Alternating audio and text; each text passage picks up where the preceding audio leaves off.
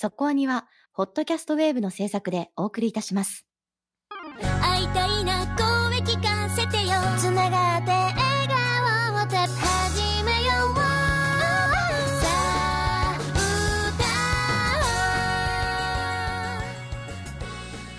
ディープじゃなくそこそこアニメを語るラジオそこアニ。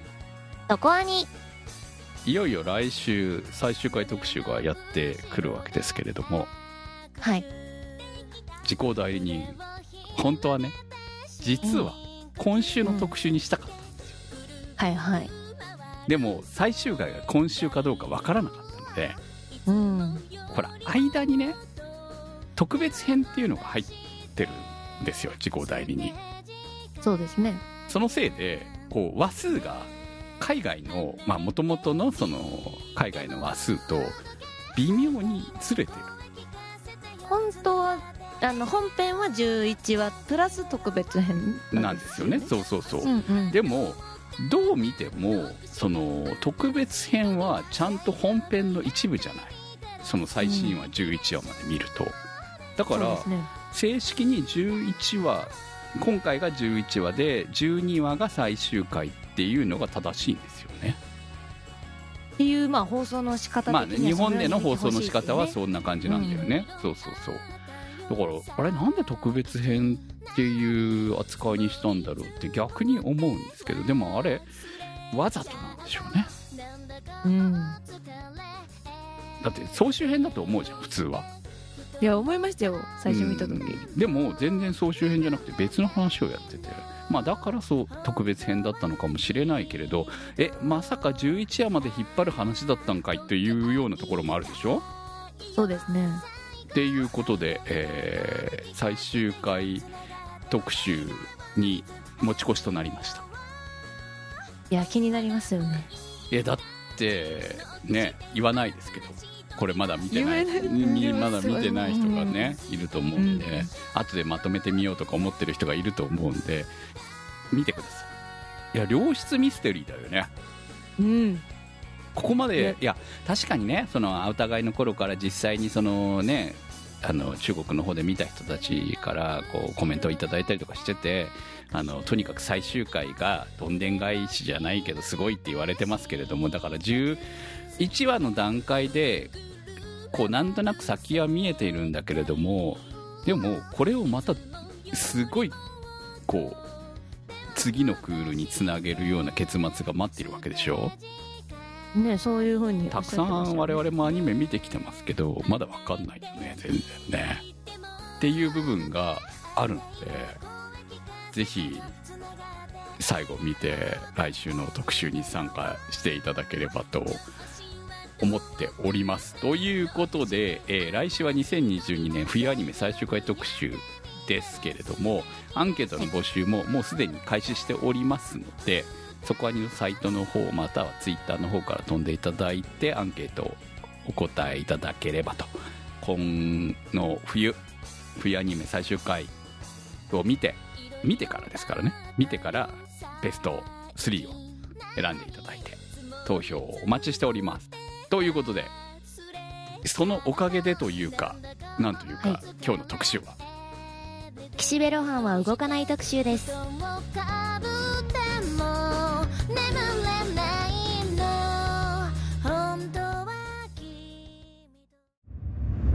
そこアニ原作は荒木博彦による漫画「ジョジョの奇妙な冒険ダイヤモンドは砕けない」に登場する漫画家岸辺露伴が漫画のネタ集めのために訪れた先で見聞きした奇妙な見聞録集。アニメ版は2017年ブルーレイ DVD 全巻購入特典として第5話「富豪村」2018年コミックス岸辺露伴を動かない第2巻アニメ DVD 同梱版として第2話「六壁坂」2020年3月 OVA として16話「懺悔室」第9話「ザ・ラン」が発売。2021年2月からネットフリックスにて4作品が独占配信中。アニメーション制作はデイビッド・プロダクション。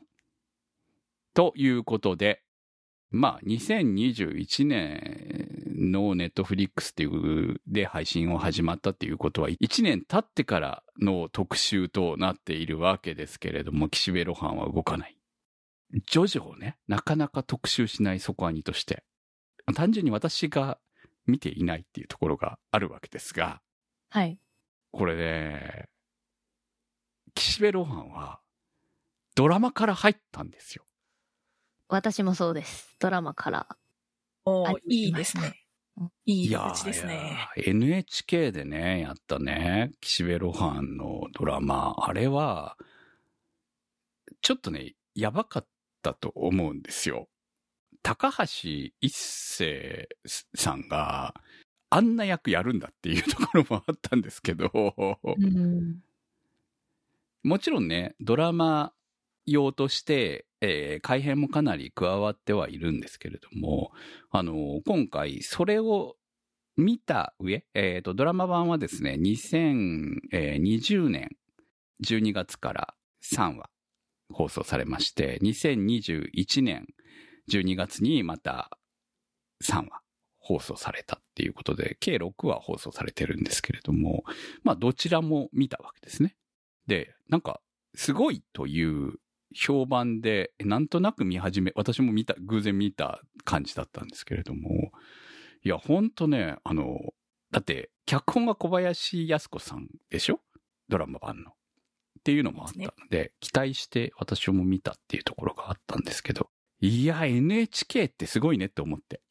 ここまで、あの、やれるんだっていう部分を、まあ、お金かけれるだけあるよねっていう感じでドラマ化してるよなっていうところと、結局、ジョジョを知らなくてもわからないといけないわけじゃないですか。っていう部分がうまくできてるっていうのかな。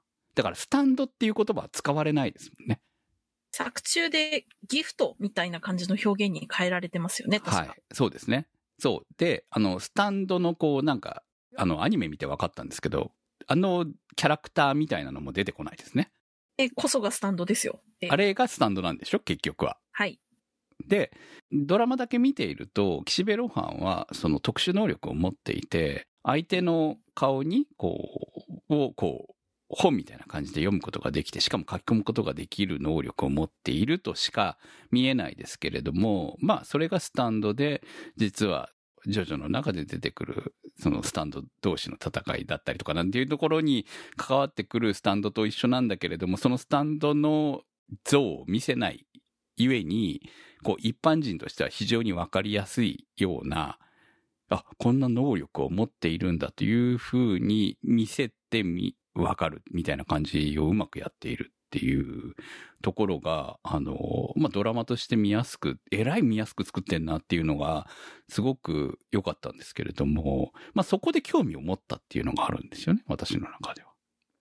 そうですね。その、スタンドを使って戦うやつなんでしょみたいな先入観があると、なんか入りづらいな、みたいな人もいるかなと思うんですけど、うんヘブンズドアは絶対出さないっていうところで、すっごいうまく、ギリギリ奇妙な話で抑えてるのもめちゃくちゃうまいなと思って、年末の特番見てましたね。はい。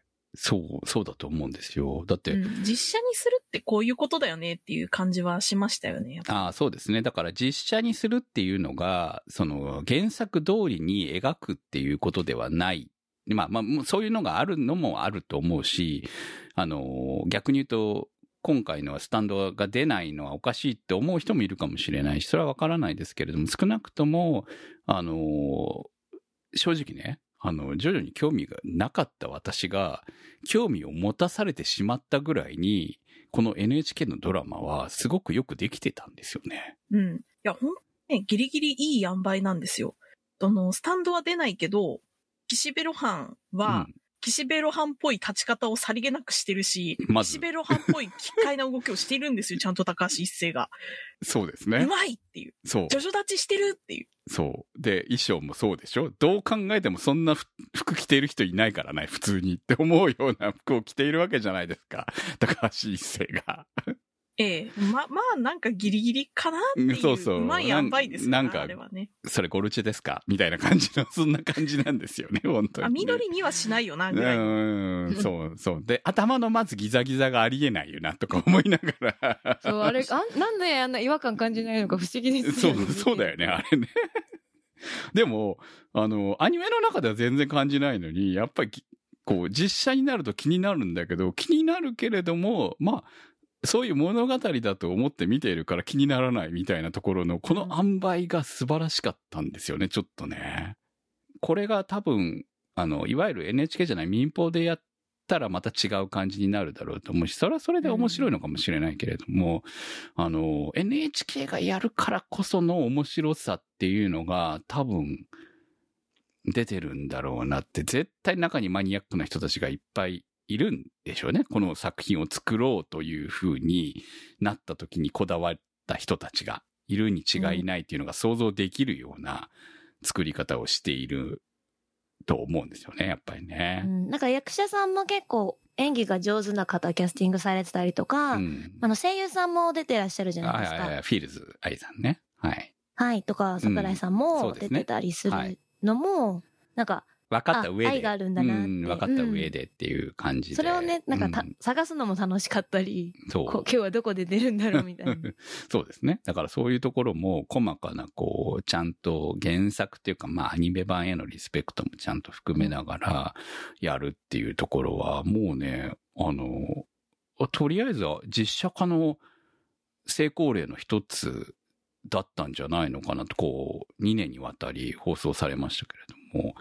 で、これ、まあ実写は私も去年見てましたから、だから、年末ね、2021年12月27日から29日まで放送されたんで、その、まあ、ちょっと昨年最後の話じゃないですか。はい。だから、それを見て、ああ、これはちょっとアニメも見たいかなっていう気分にさせられたんですよ。で、しかも、去年、あの、2020年はうん。ドラマだけだったんですけど、2021年はドラマの前後にアニメを、その、地上波というか、はいはい。テレビでも放送してたので、やっぱ同じ話者だったので、そのドラマとアニメの。はいはい。で、気になって見比べようみたいな感じで見たところもあって、もうハマってるなと思いました、その、策略にハマってる感じが本。当によくできてますよね。うんまあ、あの、一応先ほど作品概要で説明したように、あの、もともとこの、いわゆるスピンオフ作品なんですよね。この作品自体、うんうん岸辺露伴自体の物語っていうのは。で、そこからできた、えーアニメ版としては、えー最初は、あくまでもこう DVD の購入者特典、そのダイヤモンドは砕けないの購入者特典として作られた一本。そしてコミックスの付録として、同梱版として作られた一本。まあ、2本しかなかった。それが2017年、18年で、で、えー20年に OVA として2本作られたっていう形で、まあだから21年っていうのはもうまさにタイミング的にはこの実写化、実写版が放送されたので、えーそこに合わせてネットフリで独占配信が来たよみたいな感じですかね。OVA が結局、OVA が2本の OVA が出てますけども、合わせた版もその2020年に出てるわけですよね。だから、え1年置いて配信で全部見れるようになったっていうことになっているという。で、まあ、1年後ではありますけれども、えーこんな流れになるとはね、私も思ってもいなかったんで。でもこれ、やっぱり新しい流れなのかなっていう気はするし、ドラマから来て、えーアニメを見たいと思って、これで原作を読みたい、まだアニメ化されてない原作があるわけですよね。やっぱりね、エピソードとしてね。っていうふうに。原作への動線としては完璧なんじゃないですか。ドラマの方でう、ん。まだ、えっ、と、アニメ化されてないエピソードもありますし、逆もあるので、うんう。ん。あ両方確認したいんだったら原作を読めばいいじゃないということにはなるんですよね。うん。っていうか、これ、NHK 来年またやってくんないのかな年末に。ねえ。ろねねえ、あと3。楽しみにしてると残りころはあり3ますよね話、みたいな感じでね。って思うぐらいに、多分当たりだった作品なんじゃないのかなと思っています。よね、本当にね。うん。えー、コメントいただいております。さざめがねさんからのコメントです。私のジョジョ遍歴はアニメ第1部から見始めて第6部まで視聴済み。漫画原作にはそこまで触れずに、今回の岸辺露伴は動かないに関しても NHK のドラマのみを見終わっている状態でアニメ版を視聴し始めました。敵と戦うスタンドバトルとはまた違い、世にも奇妙な物語的なおどろおどろしい雰囲気を生かした展開の数々がやはり面白くて、岸辺露伴を主役に添えることで、こうも毛色の違った物語を生み出せるのかと、アニメ版も見ることで再確認することができました。ドラマ版を最初に見たので、どうしても比較しながらの視聴になってしまい、個人的には実写の方がアニメ的な演出ができない分、より日常に溶け込んだリアリティのある奇妙な感じを体験することができて好きだったのですが、アニメ版とドラマ版では細かな設定や話の順番も違っていたりしますので、こういった構成や見せ方の違いで味わいが変わってくるのも、この作品の魅力のように感じました。今度は漫画版も見て、媒体の違いによる表現の差を感じながら、この物語に浸ってみたいなとも思いました。はい、ありがとうございます。ジョジョ遍歴的にはアニメは見てるわけですね。いやー、やっぱりおどろおどろしい物語って、結構みんな好きじゃないですか、昔から。八つ墓。村じゃないですけどね。うんうんそう、世に、世にも奇妙な物語もそうだけども、なんか謎で、どこまでが本当でどこまでが嘘なのか。だって今回の話だって、岸辺露伴が、こう、語るという口調で物語が展開している以上、その、どこまでが本当なのか、どこまでが不利なのか、みたいなのもわからなかったりするでしょ？で、そこら辺がこう、まあ、見せ方、大、えーっと、こう、視点によって変わってくるっていうのも面白いところだったりとかも思いますし、いや、実写がね、やっぱり良かったから、そのアニメを見ると、また、あ、本当にね、アニメの良さっていうものも感じるし、うまくよくこれはどっちもいいっていう感じに終わってるところが素晴らしいですよね。うん。そうですね。そのエピソードに登場するキャラクター、ちょっとだけ違うじゃないですか。はい、違ってたりとか、まあ、なストーリーも若干変えてたりとかいろいろしてますよね。でもその辺はやっぱりドラマ用にちゃんと改変してるあるっていう感じは逆に言うと親切だと思うので、うんそうですね。あの、泉鏡花とか出番結構ありましたけど、はいドラ。マ版の方だと。アニアニメ版というか原作の方では泉鏡花じゃない人が同じことをやってたりするじゃないですか。はいはいはい、そうですね。うん、うん。ああの、光一くんであったりとかはいはい。逆に光一くんとは誰ぞやってんだと思いました、私はド。ラマの方から入んって。でも逆に、原作組からしたらあそこに光一くんとか、ほ他のメンバーが出てくるのっていうのに非常に意味があるので、うん。あの子たち誰？って思ったらぜひ、えー原作の4部、あと5部ぐらいまでかな、見ても欲しいなっていう気持ちにはなります。なるほどね。どう見ても、誰だこいつみたいな奴らが出てますからね。本当にね。私みたいに見てない人からすると、でもこいつらは絶対本編に出てんだなっていうのは想像つくじゃないですか。そうですね。むしろファンサービスなので、あれは。うんはい。私単純に、こう、ジョジョって見たことがなかった理由っていうのが、やっぱ長いじゃないですか。はい。第何章私もそうです。はい。そうですよね。だから、ロハンを見て興味を持ったんだけど、そのさっきさ、一体どこから見ればいいとか、その、章が繋がってるのかっていうのがわからなくて、なんか、おすすめはこう、から見るといいみたいなのがあるなら、ちょっと知りたいなと思ったんですけど。的には、露伴入ったんだったら、4部が一番入りやすいんじゃないかなとは思います。この岸辺露伴が活躍する章なので、このダイヤモンドでいいんですか？ダイヤモンドは砕けないが非常にはあはあいいと思います。結構2000だけ単体でも見れるので、だけでも読んでも大丈夫じゃないかなという気はします。うん。まあ、スタートする位置としては3から4から5からとか、どれでも僕はいい気がしますけど、うん一番お話としてとっつきやすいのは4なんじゃないかな。一番奇妙な冒険してると思うし。なるほど。うん。3とかは結構あの、まあジャンプ的なというか、戦闘戦闘戦闘って感じなんで。うん。こうバトル漫画の流れが色濃く残ってますよね、あそこら辺までは。うん。4話から、いや4部から、なんかそういうのは、ちょっと違うタイプの、まあ戦いは戦いなんだけど、みたいなところとかあったりとか、ただのね、料理屋さんの話とかも出てくるから。料理屋さんの話実写で見たいんだよな。あれ面白かったな。のもあるといいですね。今後、岸辺露伴から、ちょっとドラマでやって、みたいなのも。うん。だから、今の、このスタッフだったらやれそうな感じがあるもんね、やっぱりね。うん。なんか、そうやっぱいろいろ入り口があるなとは思ったので、うんこうん、アニメも違いが分かって面白かったですね。そうですね。そうそう。今回アニメ見て、え、あ、こんなか、まあもちろんアニメの映像としては、その原作にに近い感じの映像なわけなわんで、そのドラマとは全く違うわけですけど、うん。でもテイストはやっぱ同じものを持っているわけじゃないですか。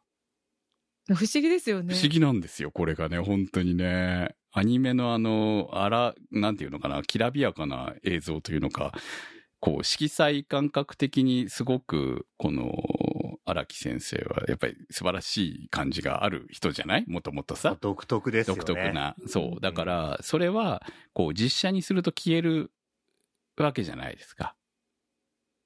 どうしても。まあ、現実のね。現実の世界で。しかもう、んこう、物語的に結構山村を舞台にしたやつとか、こう、そんなものが多かったってところもあって、なんかこう、え光り輝くっていう世界ではない。山の中で、こう、の物語みたいなものも、ね、描かれてたりとかすると、ピカピカしないよね、まずね。そうですね。その、ある程度現実的にありそう、ちょっと変ぐらいのそうそうそうそうそうそう。まあトリック的な感じって言ってわかるかなっていう感じはあるんですけどあトリック。近いですね。ね、なんかトリックが、あの、確かに実写、実写のね、トリックがなんか近いかなっていう感じはあるんだけれども、いやそう実。写版結構マジックがあって、よく見ると、お前の服の色すげえなっていうことがあるんですけど、はい気づかせないようにしてるのがうまいですね。うんそうですね、本当ね。まあそういう、こう、実写とアニメの違いみたいなものも含めて面白さが本当によく出てたなとは思うんですけれども、えー今回はアニメの特集ということなので、まあ1話ずつ、まあ4話しかないんでね、今回は1話ずつお話を進めていこうかなと思っております。発表された順に行くと、富豪村からとなるわけですけれども、富豪村、六壁坂、懺悔室、ザランって感じなんですか、はい、そうですね。。はい。富豪村はもうマナーとの戦いの話ですよね。まあ言うてそこまでマナーの種類出てきてないんだけどねっていう。あまあ確かにね。いやー、あそこに今噂のあのマナー講師を送り込んだらどうなるのかマジで見てみたいですね。山の神バーサス新たに作られたマナーの数々みたいな。うんそうそうそうそいやー、でも、あそこにのマナーをクリアさえすれば、25歳で将来が約束されるわけでしょ？まあ多分ね。でも、これ、25歳で、あのマナーをクリアできる人材っていう時点で、もうすでに大富豪の要素は持っていたんじゃないかって思うんだけど。まあまあまあ、普通の人じゃないっすよね。ねだってあれを、もうすでに3つダメでした、みたいなこと言われるぐらいに、確かにその、こう、畳の減りはとかいろいろあるとは思いますけど、そこまでマナーに詳しい25歳って、よっぽどきちんと育てられてきた子ぐらいでしょ。いや、しかも、日本だけじゃなくて、いろんな国のというか、うん。なんか、全部知らないといけないから、もうマジでこう、ファーストレディーとか、例えば、あ、はいはいはい。そのレベルじゃないのファーストレディーだって、ファーストレディーになるわけじゃなくて、ファースまあトレディーに鍛えられるわけでしょ？言ってしまえば、うん。もうそうじゃないと、例えば天皇家に育つとかさ、そんなんじゃないと、とかね、学習委員に普通に通っているような、こう、元なんとかの令状とじゃないけど、そんな子たちじゃないといないと思うんだよね、なかなまあ、かね。完全にそういう人たちのイメージで喋ってますけど、うんそうそうそうそうそう実際に見たことないから。そうそう、そう。そんな知り合いいないからね、本当にね。あそこで言われてるマナーが、本当は違うよって言われても、まあわかんないですもん。わかんないですよね、うん確かにね。まあ、彼らが決めたマナー。っていうか、あの山の神が決めたマナーだよね、言ってしまうよね。そうですね。でも、それをクリアすれば、大富豪になれる。いやー、でもなんか、物を失っていくわけでしょ、結局。それは、したら、うん。割に合わない気がしますけどね。ですよね。で大事なものを一つずつ失っていくわけでしょ、まあ、逆に何にもない人は強いのかもしれないですけど、どうなんでしょうね。ああまあ自分にね、その、でもマナーをクリアできないと勝てないわけだから、めっちゃマナーを勉強して、でもこれ最初の段階でマナーをクリアしなきゃいけないというふうには提示されてないからずるいですよね。そうですね。別荘地を購入しに来るときにはマナー試験がありますって言われてたらマナー勉強するでしょ。まあ、でまあも、そうですけど。マナー勉強をしてくださいとは一言も言われていないわけで、うんで、多分、今まで挑戦した人たちは、死んでるわけですよね。おそらくおそらく。うでしょうね失敗した人はねそうそう、失敗した人たちは。だから成功した人たちしか残っていない。でもその人たちはわざわざ教えてはくれない。いやー、難しいね。まあなんか、昔話的なそうそう、展開ですよねこの物語は昔話だったなーって思いました。いやー、うん。岸辺露伴動かないは結構こう、荒木先生が本編でやれないいろんなことをやる場所なのかなってちょっと見てて思いましたけどね、これ。うんそうね。だってこれ、これを何の物語というのかっていうところも難しいなと思ったんですよ、正直。別に露伴じゃなくてもええやんっていう話ばっかりなんですけど、まあそこに露伴のルールをつく加えることで、まあ、ジョジョっぽくなってるって感じのお話が多いんで。まあ結局ロハン先生がいなかったら彼女は死んで終わってるっていうことですよね。うん。はいだからロハン先生がいなければ秘密もわからなかったし。そういうことですよね、結局ね。うん。いやー、コーンの食べ方は謎でしたね、確かにねうん。引っ掛けもあると。あ本当に無事に帰れてよかったねっていうお話でしたよ。あそうですね、確かにね。で、しかも、あの、お親も大丈夫でっていう結果的には何も被害はなかったっていうところでね。いや、まあ、あんな山の神慈悲深いですね。あそうんしなと。こ行かないっていうことが一番大事なことですよ、本当にあね。そうですね。そうそうそう。うん。好奇心は何とやらってやつですよね。はい。身を崩すですね、本当ね。はい。富豪村って、こう、岸辺露伴を語る上では、最初のエピソードとしては、すごい人間性がわかりやすいなとは思うので、なんか、シャープだと、シャープ5なのに一番最初にやってるけど、そういう意味でわかりやすいなとは思いました。ああ、でもこれはね、あの、話数がシャープ5だからって言って、最初にやってるわけじゃないんですよね。確かに原作の方ではね。原作エピソード1、えっ、と、シャープ1が最初ですよ。ああ、まあ、アニメで多分入り口として一番キャラクターがわかりやすいものを持ってきたのかなってちょっと思ったんなるですよね。ほどですね。そうですね。うんなんか、絶妙に奇妙だねっていうエピソードをチョイスしたんだろうなとは思うので。うん。そして、第2話。六壁坂。これ、六壁坂も実写で見たときにやべえ話だなって思ったんですけど、アニメで見るともっとやべえ話ですね。や本当ですね。私ドラマが先だったので、うんあの、ちょっと隠して、最後隠すじゃないですか。はいあの、棚の上に、うんあのシーンがすごい怖くて、こんな原作だったの？ってなりました。びっくりしました。ああ、なんか、なんていうのかな、こう、本当に、あの、昭和ミステリーですよね、これね、ノリ的にはね。でもまあ、そんなスピードで上に乗せたんですかね他の血はどうしたんですかね？みたいなところはもう突っ込まないっていうお約束でね。ああ、棚の上に置いた時にはね。うんそうそう、徐々そういうのは結構うんある気がしますね。ディオ様とか。血とかあんなに拭えるわけないからね、あの短時間で。そう。うんすごいスピードで動いたんですよ、きっと。そこはもうだってまずね、絨毯重いからね、言っとくけどね、絨毯に人乗せてあそこまで上げるって、どういうことよっていう、どんなまあすごい力腕力ですよね。うんバカ力的なやつだったのか、うんはたまたあの奇妙な生き物がその時だけ上がりやすくするように軽くなっていたのか。あーそうですね。うんだって人間じゃもうなかったわけですからね。まうんあ、結局、なんか取り付いた、取り付いた生き物なのか、何なのか、宇宙人なのかわかりませんけれども。ね。そ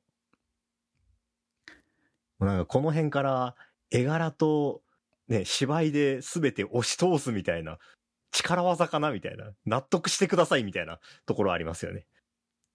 うん。勢いで押し切られてる感じあるけど、おかしいところはいっぱいあったぞっていうまあ確かにね。物語として考え、その特に実写を見たから、物語として考えると結構、あのいや、それ、めちゃくちゃですよそうそう、それありえないっていうか、ありえる、ありえない、その、ミス、なんていうのかな、こうミステリーというか、この、ミステリーでもないね、これはね。だから、どちらかでは遠の物語みたいな、そんな感じだと、妖怪物語だと思うんだけど、そういう部分的には納得できる部分があっても、そのワンシーンに、そこはバレるでしょみたいなところがバレてないところとか、そういう部分は、あの、こう、実写の方がうまくごまかしてるなっていう感じはありましたよね、確かにね。いや、でもアニメ版見てたら、こう、より怖さみたいなものはあったかな。やっぱあの娘の話はちょっと、やばいですね。あれもロハンじゃなければ取り憑かれちゃってましたからね。そういうことでしょ割と他のスタンド使いでも誰でも、あの、もう無理だったパターンだよね、あれね。ロハンじゃないと本当にダメみたいな。う。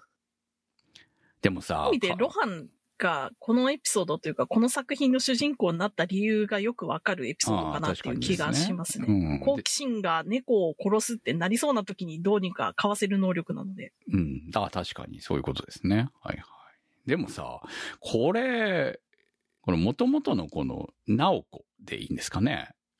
もう、かわいそうだよね。あそこにまあ完全にしてやられてますからね。閉じ込められているような一人娘なわけで、まあ、他にね、あんなす田舎にいたらなかなか誰とも触れ合うことがない中で、庭師の、こう、イケイケ系の男と関係をね、持っちゃったわけで、でも、まあ、いい名付けが、昔からのいい名付けがいるみたいな感じで、うん。だからこそ、まあ、ちょっと遊んじゃったのかもしれないし、でも、あそこにゴルフの、ね、あれがなければ、死ぬこともなかったわけじゃないですか。いや、なんであそこにあれがあったんですかね誰がセットしたんですかねねえ。で、しかも、あれだけで死にますか？普 通っていう。いやいやいやいや。そうなるように仕向けられているんですよ。だって石で転んだだけで死んだじゃないですか。そうなんですよね、本当にね。確かに運が悪ければ死ぬかもね、みたいなことですけど、多分、すごく死にやすいんじゃないですか？あの人たち。であと全力で死にに行ってんじゃないかな死にに行ってる感じありましたね。どのタイミングでも死ねるようになってるやっ。た押されたいけるっていう。うん、そんな感じ。よし、今だっていう感じなんでしょうねみ。たいな。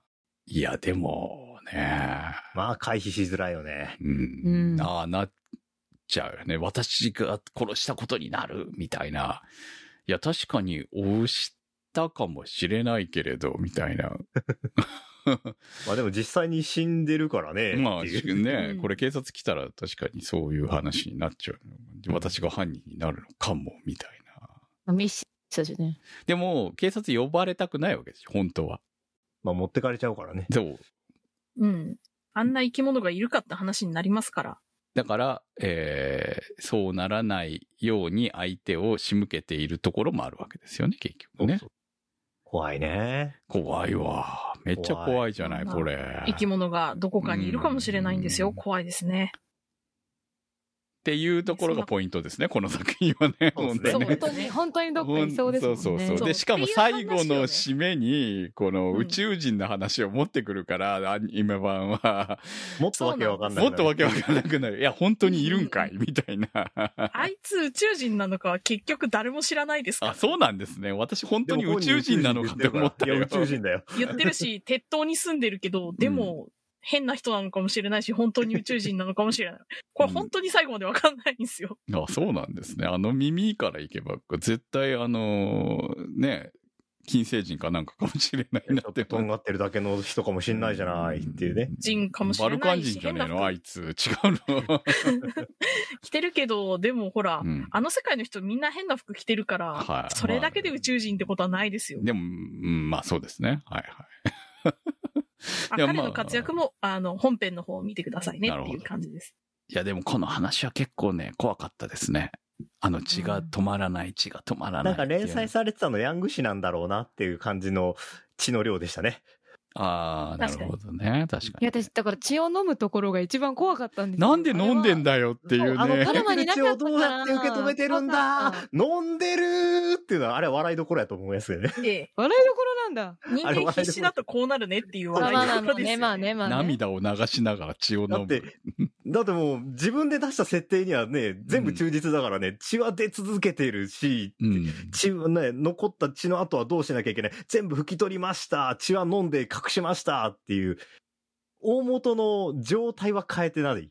はい。どう対処したかは、漫画的に、ね、誇張されてるけれどもっていう。ん毎日毎日こうね、壺に入れた血を捨ててるわけですね、流しにね、そこルール違反しないから。あでも子供作ってっからね、やばいよね。霧吹きで、少しちゃんと若返らせて、でも動くの？あのいやー、死人はどうなん。でしょうね。でも途中から、その、絶対に私が面倒を見てあげなきゃいけない、うんたった一人の人っていう方向にちょっと頭がおかしくなっちゃったう。まあ確実にね。そうなってますよね。逆ストックホルム症候群みたいなことになってるわけじゃないですか。はいはいはい。だから成り立つわけだよね、本当ね。うん。うん。怖いですね。そういう心理も怖いですよ。うん。なんかアニメだと結構怖って思ったんですけど、ドラマだとちょっとなんか、お花にお水やってる感じで綺麗に終わってて、こんなに違うんだって思うぐらい、ドラマはなんか、あ、狂気的な愛なのかなぐらいで終わってたので、なんかそこも面白かったです。違いが。全然違うじゃんって、でも一緒だよみたいなのが、うんアニメ見てすまあ、ごい狂気面白かったです。的な愛っていうのには正しい部分だと思うので、そういう意味では結末はちょっと違うけど一緒っていう、うん。方向性は違うけど一緒なんだっていうところが、あ、そこは変えてないんだなっていうところはありますよね。うんそして、第16話、懺悔室。ゲストが、えっ、と、一番最初に漫画になった作品だったような気がします。でもなんか、さっき調べてみたら、これエピソード1じゃないんですね。ナンバリング、まだ1ってないんだ、欠番なんだっていうのにちょっとなるほどそうですね、確かにね。うん。漫画版でそういう順番だったから、ネットフリックスは懺悔室からだったのかな、うん。ね。だから発表順は1番なんですけど、だから発表順と、その、いわゆる話数は結構ぐちゃぐちゃなんですよね。室は書くん、ですか？いや、どうなんでしょうね。16話の次が2話、で、5話、6話、4話、7話、8話、9話、10話みたいな感じの流れですもんね。やっぱエピソード1ないんですね。エピソードいつか書いてほしいな1、01はないです、ね。最後かなだから、この、う普通だったら、岸辺露伴は動かないエピソード1っていうのがあって、岸辺露伴がどうして岸辺露伴になったのかっていう物語がどこかで描かれるのかと私は思ったんですよ。でも、ないんだなっていうことに気づいて。そんな話はないそう、だからあくまでもスピンオフだから、その本編に出ているダイヤモンドを砕けないを見れば、岸辺露伴がわかるの？いや、出てきた時からこんな感じですよ。じゃあわからないわけですね。まあ変な人でしたねい。や、でも4部のね、露伴先生はめっちゃかっこいいからね、マジで見てほしい。かっこいいし面白いし変な人だから本当に見てほしいです。でもなんとなくこれでちょっと見る気が起きましたよ。本当に。うん。まあ、本当にでもこれが一番最初に漫画になった作品のはずなので、はい。やっぱあの、この作品の雰囲気はこういう感じなんだっていうのを確立した作品かなというふうに自分は思ってます。まあ、これはあくまでも、その、岸辺露伴というのが漫画家だという設定、まあ、多分ジャンプで書いてんだよね。ね。だからジャンプで書いてる漫画家の岸辺露伴が、こう、取材に行った先での物語という感じで、これこそね、まさに、本当のことだったのか、どうだったのかがよくわからなそうな物語ですよね。いや、ロハン先生結構いい加減だからな。嘘ついてんのかいっていうか、なんか、でっかく話を広げてないかいみたいな、そんな感じを感じるような物語ではありましたけれども。読むと、あ、タイトルが動かないな理由よくわかるって思いますよね。マジであいつ何もしんかったなっていう。うん。まあ、懺悔室聞いただけだしね。ええ、そうですね、確かに、ね。男のことは見送ってますからね。はい。何もしてないもんね、確かにね。そうなんですよね、これね。こう、怪、今、怪物化した二人がふいる向こう側で、ね、こう、行くのを見、こっち側で見守ってる、見送って見送って終わりみたいな感じ。ええあの二年人から襲われないのかい？みたいな感じもあるしね。いや、ほら、一年後にまた取材したいな、みたいなこと言ってましたから、ねはいはいあいつああいうやつなんですよ。ただの本野じ馬だからな。はいええだから懺悔室は本当にやじ馬ですよね。で、しかも取材の過程で得た、こう、そういう情報を、そういうネタに使うんか、お前は、みたいな。まあ、取材だからいいのか。いやいやいやいや。言いに来た人は本当に国会してるつもりで言ってるから、そうでしょ？バラしてやるなよっていうのも最高にあるんですけど。そうですよね。普通に考えたらね。まあ、神父じゃないから。いいいの？神父じお前ゃないから。がそこに間違って入ったからなんだよな。そうでしょ？本当に間違ったんですかね？誓って言うがとか言ってましたけど、っていう。はあでも、その辺の知識持ってそうな気がするんですけどね。どっちとどっちとかね。そう。もっまあね。でも、ロハン先生も知らないことはいっぱいあるから。はあそうですねそう、知らないことがいっぱいあるから、あの、ああいう能力を持ってるっていう。はあ、人間結構うかつだからうかつだよね、確かに。うん。確かに。いろんな点でうかつだよね。まあ、そのうかつさが魅力かもしれないけどね。うんそうですね。な、本当に知らなかったでも面白いし、これ最初に話してた相手、光一くんなので、はい光一くんって結構、その、ロハン先生が気に入っている男の子なので、うんまあ、多少やらかした話をカバーして話しているって考えてもおかしくはないかなと思ないるほどます。ね。はいだか。らどこでも、どっちでも取れるよねっていう。う。うんん。そう。なんか、あの、アニメの方ではそのように感じました。本当にね。まあ、これは実写はないですけどね。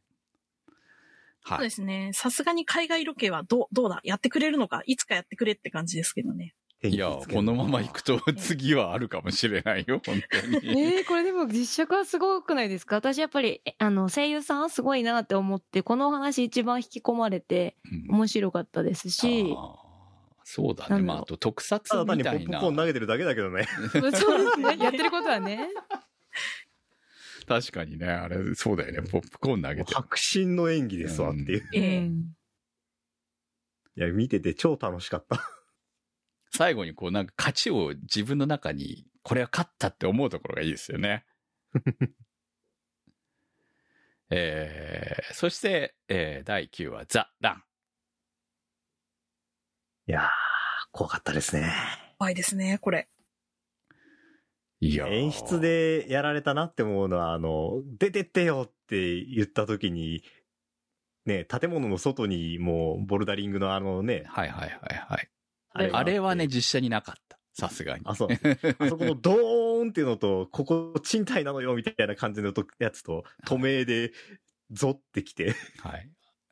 マンションの演出に負けたわ必須だからね。ドラマでも一応あれだけは拾ってましたもんね。ドラマの中、家の中はちゃんとボルダリングになってましたよ。ちゃんとねなんか岸辺露伴ってやってることが結構突飛なんですけど、はいいあの常識人がいるじゃないですか。はいはいはいはい。ええ当たり前のこと突っ込む人が。だからそこがすごい面白いですね、バランスが。このザ・ランなんてさ話おかしいもんね、どう考えてもね。うんいや、彼はじゃあ、筋肉、あまあ、結局は、あ、神様になったんだ、みたいな感じはあるんだけど、エルメスに取り憑かれてしまったからそうそうそう。ええうんっていうのはわかるんですけど、自分でも言ってましたけど、完全に露伴先生の落ち度やからな、今回のは。うんまあこれが一番そうですね。自分で火傷しに行ったからな、俺は。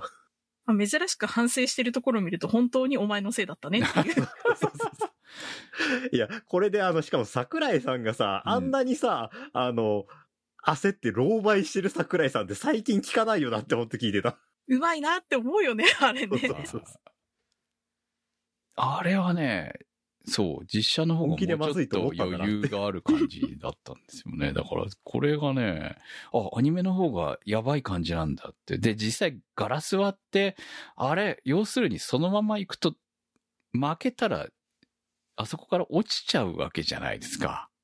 そうですよ。ますよね、あそこで転んだらう。んなんかあの辺のサイコパス的な感じもすごくジョジョっぽい。うん。うん。敵のムーブとしてはなるほ。どね。うん。でも敵っていうかさ、ただの筋肉バカじゃないですか、あいつ。そうですね。神様に認められたかもしれないけど。いや、さすがにね、あの、羽はなかったよ。ドラマの中にはなかったような気がするよ。そう。ギリギリの表現、ギリギリの表現ですよね、だからね。でもなん彼がか、どうしてああなったかの動機が弱いっていうね。そう。そう。あ、もともとちょっとあれな人だったのか、本当にその、えっ、と、筋肉に見入られる才能があったのか。わかんないけど。これわかんないんだよ、そ正直さ。だって、その前の彼の部分っていうのが、そんなに描かれてないじゃないですか。その役者の卵でしかないわけで、ね、イケメンで、ちょっとこう、ね、モデルにスカウトされて、そのモデルから。待ってるだけでオーラを出さなあかんねんそうそうそうそうそう。まあそこまではわかりますよ。言われたのを馬鹿正直に信じた結果、筋トレだってなって、筋トレでちょっとこほら、今筋トレってプラスのイメージになってるじゃない？世の中、なんとなくさ。う、いや、うんでも、うんあの、あれ見て思ったんですけど、あそこまでひどい人いないと思うんですけど、はい筋トレで身を持ち崩す人はいるから、はいはい。そこはギリリアルだなっていう気はします。うん絞りすぎて免疫なくなって風邪ひくとかも話聞くもんね。うん。まあね。体に。でも一番だから、いそうですよね。いるかもな、みたいな。あまあ、あ傾そこまではいかなくてもね。あれは岸辺露伴がいけないんだよ。だから本当にさ、勝負とかしちゃうからいけないわけでしょえ、でもあの、あね、筋トレの彼が狂ったのはロハン先生のせいじゃないから。ないからね、確かにね。そうロハン、実際ロハン先生ただ単に負けず嫌いで、ちょ、ちょっとやってみるぐらいのうん感覚だったから。あ確かあにね。の危ない人に触ったのがいけなかったね、あれは。あそうねその前の面白そうだって行くからっていう。段階から人は殺してるわけだから、彼はもうすでにね。やべえやつだったっていうのは後で気がついたから、多少はねっていうことですけど、ただまあ気、づけよ、もっと前に。どう見ても。まあでもあの危ない人にかかったおかげで腕骨折したりひどい目に遭いましたけど、はいあの、現代の妖怪が誕生するところには立ち会えてますから、そういう意味では取材としてバッチリですね。確か まあねに。。死んでねえだろうしな。彼は死なないと思いますけど、でもうん彼がこの後どうなっていくのか、また、ね、別の話で、ロハン先生には関係ない。関係ない話になるわけだから動かない。ああなそうそう。多分、ロハン先生の手がいかない、えー預かり知らないところで、トグル弟が誕生してるかもしれないけど、それはもう出会わなければ大丈夫。う。うんんというところで、えー、4話終わるわけですね。そうですね。いや、なんかね、消化不良なの。どこ見てもですか？4作しかないから。ああ、ねもっと見たいっていうのは確かにあります、ね。そう、うんなんか、しかも、ザ・ランで終わっちゃったから、こう、なんとなく、もっと、おどろおどろしいものとかを見たい感もあるわけですよ。それはもう、本編まだ見てないんだったら、もう絶好じゃないですああ、か。なるほどね。そう。だから、そんなやつばっかりですよ。うん。あ、ほんとね、あのまあ、実写も見たいし、アニメも見たいしっていう感じで、えーぜあひ。そうですね。あの、サインをもらいに来た愉快な二人組とかいましたけど、あの二人相当やばいやつだったんですよ。うん、なんとなくわかりますよ。その雰囲気、あの雰囲気を見る限り。コーヒーであサインんな可愛らしいキャラクターじゃねねえから。あ、やっぱり。はい。そりゃそうだよロハンね。先生のファンだったからああなってただけで。はいはいはい。いやー、面白いね。本当ね。結構ドラマ版とアニメ版は違うんだなっていうところもあるのに、同じ作品って思えるのも不思議なところで、なんか、ドラマの方が、ロハン先生ちゃんと漫画家だし、なんかそのさっき言ったザランのところとかだと、あ、だから取り憑かれたのねっていうところって、ドラマだと納得できるような風になってるっていうか、アニメで結構どうしてそうなったんだ、まあでもそういうことかっていうところちゃんと補足されてて、面白かったありと脚本か。がね、ちゃんと、うん。あの、アニメを見ていん、まあ、原作読んでない人が納得できるような流れとして作られてましたね、確かにね本当。そこは実写とうん。映像作品、まあ漫画のね、うん。実写漫画アニメそれぞれの説得力の持たせるポイントって違うんだなって感じですよね。うんそう。そう。でも、ザランはマジで両方見てほしいぐらい、遜色ないぐらい役者さんが、え、そのまんまなんだけどっていうぐらい、同じ体だったりとか、再現度高す、家のその、あんなにいっぱい石を、そう、立あれもててるのも含めてです。だからそう、ね。一一緒なんですよね。うんだから怖いなと思ってて、そういう意味で話題になってましたもんね、あれねうん。。だから余計こう、アニメも面白かったですよ。そういう点でも。本当に。だから相乗効果でより面白くなるって素晴らしいなと思ってね。そうそうそういうのいないですよね。うんなんか、実写化は実写化でね、うん面白かったねとか、再現度がってなるけど、両方見て両方面白いっていうのはすごいなと思いました。そう。本当どっちも見てより面白くなるっていうのは素晴らしいなと本当に思ったので、えー、まあ今回ね、特集行ってありましたけど、ぜひまた NHK さんにはね、受信料払っているんで、ぜひ続編を作っていただきたいと思いますし、ねアニメの方ももねう、ん、見たこうい。まだ、合わせてみたいんですよねえーアニメ化されてないエピソードみたいですね。ドラマ化してるエピソードをアニメ化してほしいですね。やっぱ見比あ、べるのそうだよね。面白いから。ないのもあるからね。はい。うん。っていうかね、本当に、あの、見たいわ。っていうか、めっちゃ実写向きだと思うので、本当にね。っていうそれがおかしいんですよ。言ってることがおかしいじゃないですか。実写向きじゃねえだろうって今自分で言いながら思ったんで、ちょっとよくよく考えるとね。岸辺露伴おかしいし、本当にそれだ。けよくできてたってことですね。そうそうそうそうそうそうそう。あ逆にドラマ見てない仮面さんにはですね、あの、露伴先生の体操とかぜひ実写の方で見てほしいですね。手の角度は90度あそれやちゃんとややってっました。ますから、本当に。マジか。いや、私も家でやりましたけどね、あの、こ曲げ、曲げられないみたいな。いや、あのーあの人変なんだよなあといわゆるこう、ヒロインじゃないですけど、その、泉鏡花を、こう、パートナーに据えたっていうのも実写の良さだったのかなっていう感じですよね、やっぱりね。そうですね。うん富豪村1エピソードのキャラクターをあそこまで広げたのはなかなか面白い試みだなっていう感じですね。うんこ、小一くん出せない代わりなのかなっていう感じであるんですけど。多分そういうことだったんだと思いますけれども、まあ結局それで、あのー泉鏡花という、この、じゃあまあちょっとまた変変な子が、編集部にいるから、こう、露伴先生とのこう、コンビみたいな感じになっているっていうところの面白さが、前編通して繋がっているっていうところが良かったのかなと思いますしねなん。か漫画とかでももう一回出てくればいいのになってちそうょっと思ったよね、本当にね。うんうんもったいないって思うぐらいのキャラクターでしたね。はい。ということで、えーこうやってアニメにはまることもあるんだなという一例だったと思います。今日の特集は？シベロハンは動かない特集でした。そこアニそこアニサポーターズ募集。そこアニの運営を応援していただくサポーター制度。そこアニサポーターズ。1週間1ヶ月のチケット制で応援していただいた方のお名前を番組内でご紹介いたします。好きな作品の特集に合わせてのスポット応援も大歓迎。チケットはそこアニ公式サイトからご購入いただけます。サポーターの皆様には毎週特典音声「そこアニサイド B」をプレゼント。まだ見